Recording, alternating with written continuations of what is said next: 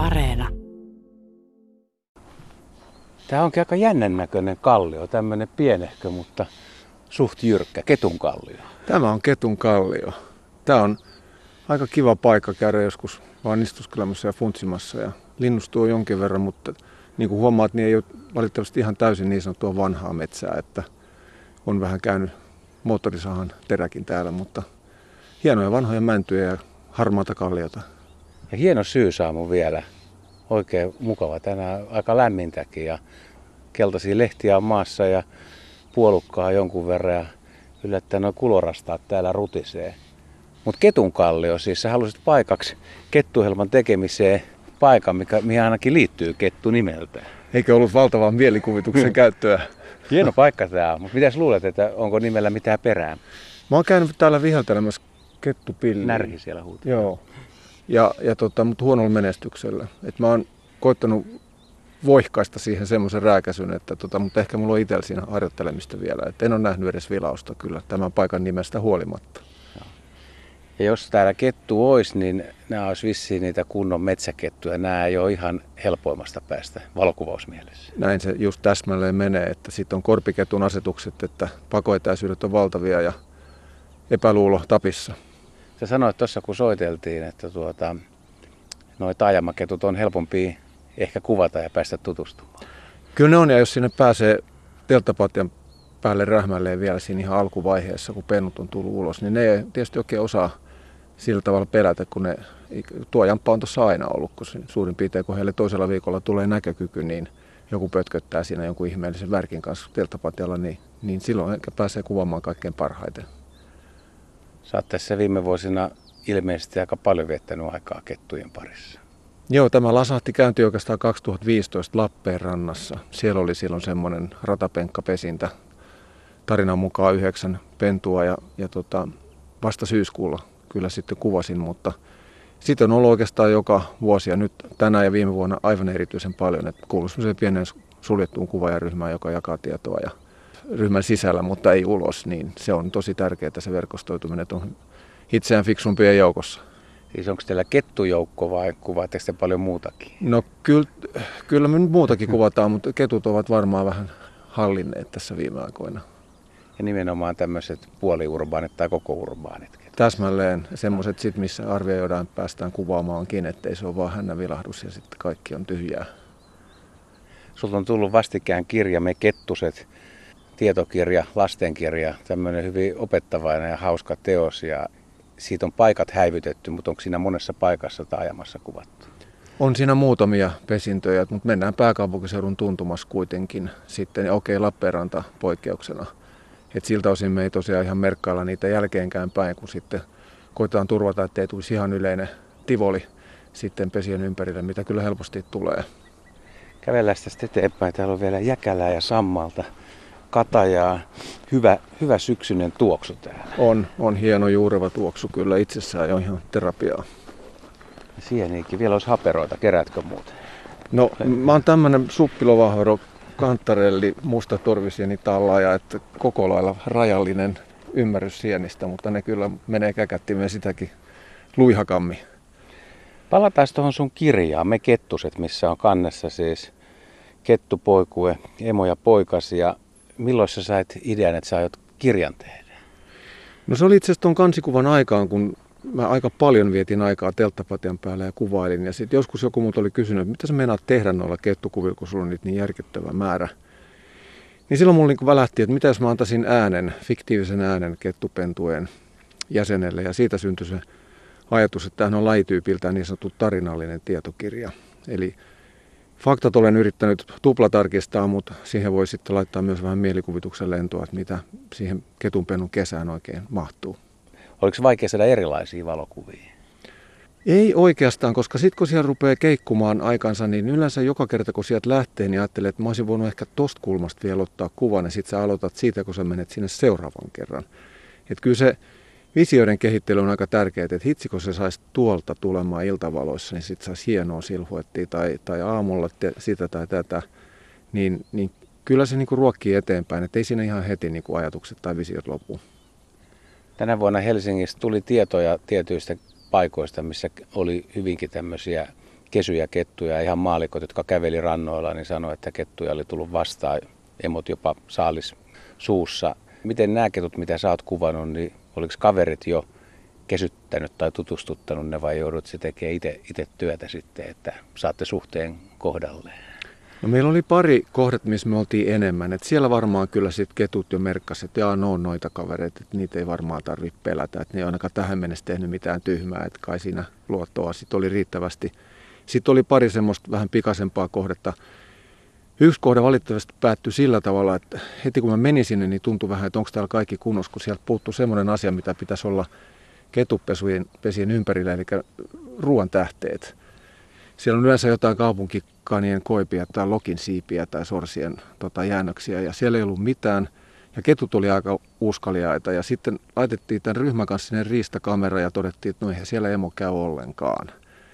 Ja tota, no sehän sitten muutti niin kuin luonnettaan, koska eihän sitä nyt voi nälkiintyviä, saatiin nälkiintyneitä kettuja kuvata. Ja otettiin yhteyttä sitten suojeluun ja tota, siellä tehtiin siirtooperaatiot, ne meni sitten semmoisen pelastussairaalaan tuonne Hämeen reunalle, missä ne saa sitten ulkotiloissa syöpyä ja saavat ketun ruokaa, että ne ei ole mitään nappuloita, kun koiran nappuloita, kun niille syötetään vaan ihan sitä ruokaa, mitä emokin toi, ja sitten kun ne on, ovat saavuttaneet sen täys kasvusuuden, niin ne palautellaan yleensä suurin piirtein niillä huudeille, mistä ne on sitten häkitetty loukkuun. Siinä kävi silleen.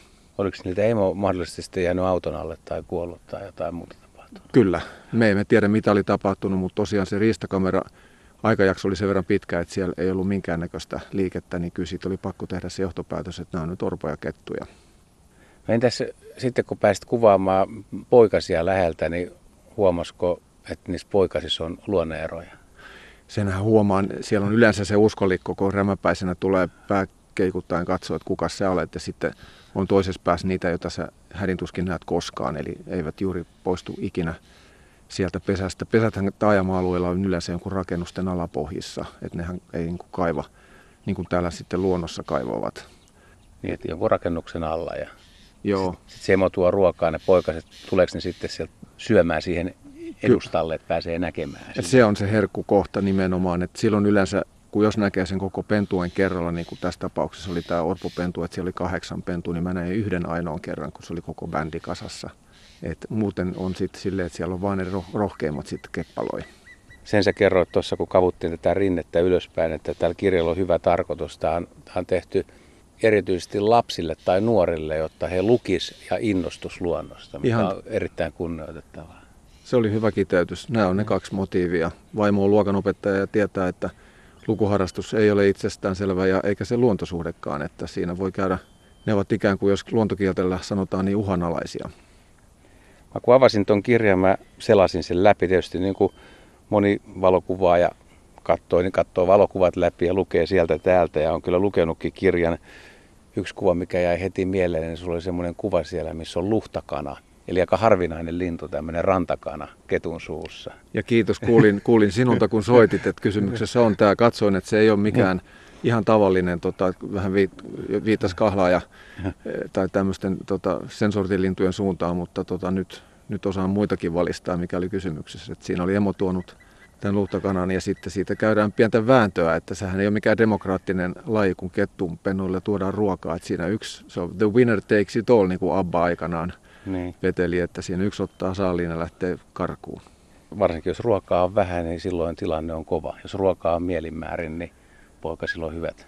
On, ja siitähän tulee se ketjureaktio, että ne, jotka saa syödäkseen, niin kasvaa ja kehittyy nopeammin ja ne, ne arat jää sitten yhä enemmän jalkoihin. Et siinä on kyllä aika epätasainen alku monesti ketupentuessa. Meillä on tässä tämä kirja mukanakin siis ja tässä on tämmöinen, kun vedestä katsoi kettumatin toiseksi kuvaksi, mistä haluan kysyä sulta. Siis siinä on vihreä lammikko ja kettu on pienellä kivellä ja katselee niin kuin ihan kuin se katsoisi omaa peilikuvaansa. Tämä oli huikea hetki. Tämähän on pieni puro ja, ja tota, se oli kohtuullisen tyyni pinta ja näin sen hetken, kun se katsoi alaspäin, näki oman kuvajaisensa ja häkeltyi niin paljon, että niin kuin tässä pienemmässä kuvassa on, että otti etutaso ja rikkoi sen pinnan. No sitten sen jälkeen, kun hänen oma kuva alkoi väreillä, niin hän oli vielä hämmentyneemmän näköinen, että mitä ihmettä, että mistä tässä oikein on kysymys. Hauska jakaa tämmöinen oppimisen hetki nuoren ketun kanssa. Sitten täällä on paljon näitä poikasista kuvia, tossakin vedetään tuota... Siis se menee tuonne johonkin metsähiiren päästäisen suuntaan, mutta pienjyrsiä kuitenkin. Ja tota, otsikoin sen, että Suomen pisin hiiri, koska toinen otti toisesta ja toinen toisesta päästä, että se oli niin kuin köyden veto, että siinä hiiri kasvoi pituutta kyllä lähes tuplaksi. Siinä vaiheessa kuollut kyllä sentään onneksi hiiren kannalta. Kania saaliina. Sitten on näitä rapsutuskuvia ja hellyyskuvia. Toi nuoren ketun silmä, tuommoinen sininen, se on aika komeen näköinen, kun pääsee läheltä katsoa. Kyllä, siinä on hieno semmoinen harmahtava sininen kajo ja, ja sitten kun ne on ihan pieniä, niin nehän vielä harottaa, että ne ei niinku pysty kohdistamaan katsetta, että toinen katsoo vähän niin kuin kaakkoa ja toinen lounaaseen. Että sitten myöhemmin, kun se näköaisti kehittyy, niin ne sitten tietysti suuntaa jo samaan paikkaan. Monet ihmiset aina haluaa tietää, että kuinka monta kuvaa olet ottanut ketuista tai kuinka monta tuntia tässä on mennyt. Että minkälaisia on nämä sankaritarinat, mitä on viettänyt. No kyllä nyt varmaan tällä hetkellä niin bruttona se alkaa se saldo olla 100 000 ruutua. 100 000 ruutua. Joo. Siitä on vaikea valita kirjaakin niin parhaan. No kyllä siinä sitten täytyy vähän miettiä, mutta tosiaan ihan niistä sitten editin jälkeen on jäljellä murtoosa. Mutta siis oliko vaikea valita nämä kuvat? No mä mietin sitä vähän, kun tämä on tarinallinen tietokirja, että et mikä tukisi niinku tarinaa. Et, et ehkä täällä ei ole niinku omasta mielestäni absoluuttisesti parhaimmat kuvat, mutta koko joukko niitä, jotka pidän parhaimmistona. Että valitsin kuvia, josta saa niinku tarinaa irti, että mitä on tapahtunut. Ja mä lisäsin sinne vähän lapin lisää, sit, koska tämä on tarinallinen tietokirja, niin, ja, ja sulaisin niinku lastenkin eh, ikään kuin vastaanottamana, niin siellä on sitten kuvia, jotka tosiaan jo itsessään on pienimuotoinen tarina. Se oli ainakin tavoitteeni. 100 000 kuvaa ketuista, mutta kuitenkaan ei välttämättä kaikkea, mitä olisi halunnut. Onko joku, joku semmoinen tilanne, mikä jäi kesken tai mitä sä olisit halunnut kuvata? No kyllä niitä on semmoisia, ketunpennothan on hauskoja keppostelijoita, että ne hyppii toistensa niskaa ja muuta. Et mä näin kerran, kun yksi ketunpentu rapsutti korvan taustaan eikä huomannut, kun toinen valmistautuu siinä taka-alalla siihen hyppyyn, kun ketuthan varsin varhain rupeaa treenaamaan sitä semmoista takajalkaponnistusta, mitä ne käyttää talvella sitten, kun ne lumenalta saalistaa jyrsijöitä. Niin näin kun se lähti hyppyyn ja ei ollut niin korvanrapsuttaja pentu sisarella vielä aavistustakaan piettu putoa niin kuin kettu päähän taivaasta. Ja tota, siinä oli aika säpinä sitten sen jälkeen, kun se laskeutui sen toisen päälle. No nyt on kirja tehty. Jatkuuko kettuintoilu ja pitäisikö meidän vielä tänä aamuna etsiä tästä jotkut jäljet, että löytyisikö polku, että täällä kuitenkin kettuja on, koska jos on ketun kallio, niin nimellä täytyy joku perä olla kuitenkin. Joo, kyllä se sopii. Mielelläni otan asiantuntemuksesi käyttöön. Et mä en ole täällä omassa kotikunnassa Nurmijärvellä oikeastaan kuvannut kettuja, että tota, kyllä se on mennyt tuonne enempi sitten kaupungin suuntaan. Että olisi tietysti lyhyempi matka sitten käydä kuvaamassakin. Katsotaanko, jos löytyisi edes jotain viitteitä, että täällä voisi mahdollisesti olla, jos ei kettua, niin supikoiraa tai mäyrää. Joo. Hieno, hieno tämä kallio ja hyvä aamuretki tässä alkamassa. Ostan idean.